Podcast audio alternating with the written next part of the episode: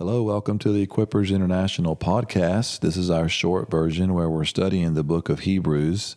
After a couple of weeks break from the study, we're getting back into it in this episode, and we're going to be in chapter 9, and I'm going to read verses 6 through 10 for this episode.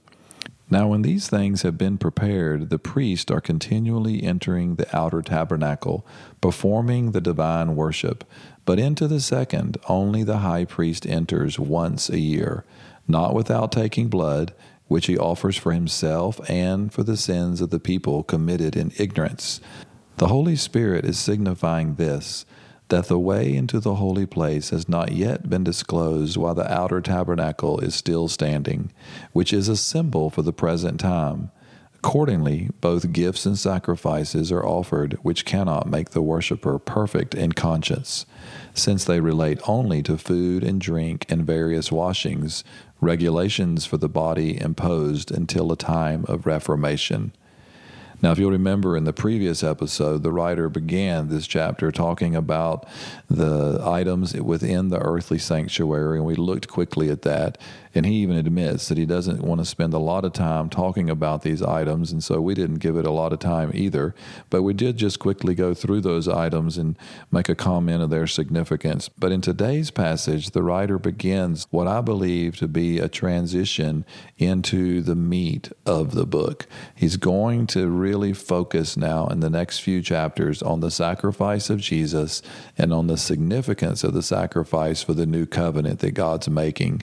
Now, I want to step through these verses one by one this morning because there's a lot of interesting content here that I don't want us to miss. First of all, you'll notice that in verse 6, the writer is talking in present tense verbs. It says, Now, when these things have been prepared, the priests are continually performing the divine worship. He goes on to say that this is a symbol for the present time. So it's interesting to note that the writer is referring to activity that's taking place in the temple at the writing of this book. And you'll remember our historical context, somewhere around 65 AD.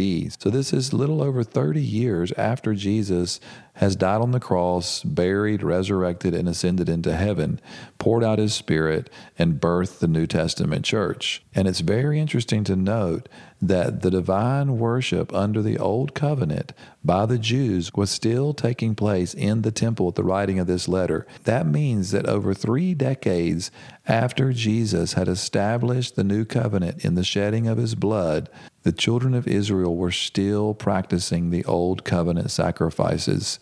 And this is a very significant thing to note because God is going to deal with this, and He's going to deal with it in 70 AD at the destruction of the temple. We've talked about it numerous times. This is the event that this letter is really driving to over and over again that there is an ultimate end to the old covenant activity. And this is what the writer is referring to in these verses. Now, he goes on to say in verses 6 and 7 that while the divine worship and the activity of sacrifices in the outer tabernacle took place day by day, only once a year would the high priest go into the Holy of Holies that was the Day of Atonement, where he would make atonement for the sins of the people, and he would offer blood for himself and for the people. But the writer says in verse 8 that the Holy Spirit is signifying this, that the way into the holy place has not yet been disclosed while the outer tabernacle is still standing. Now, what is he saying? I believe he's making a comment specifically to the Jews. He's saying that as long as the outer tabernacle, that physical place where the priests are making sacrifices, is still standing, the way into the true holy place has not yet been disclosed for the children of Israel. They don't understand, they will not understand until the outer tabernacle tabernacle is not standing. And you'll remember, Jesus said, Not one stone of this temple will remain upon another. So that's what the writer is referring to that as long as this tabernacle, this temple, this place where the Jews are worshiping is still standing, they will not be able to comprehend that the way to the holy place of God has already been disclosed through the sacrifice of Jesus. He has made a way. So he says in verse 9 that this whole process is a symbol for the present time, that while the gifts and sacrifices are being offered, they cannot make the worshiper perfect in conscience. Now, this is going to be a really important truth for us to dive into, but we're going to hold back on it until chapter 10 because the writer is going to mention again being made perfect in conscience. And we're going to talk about the importance of the cleansing of the conscience and not living with a sin consciousness. But for right now, we're going to hold back on that.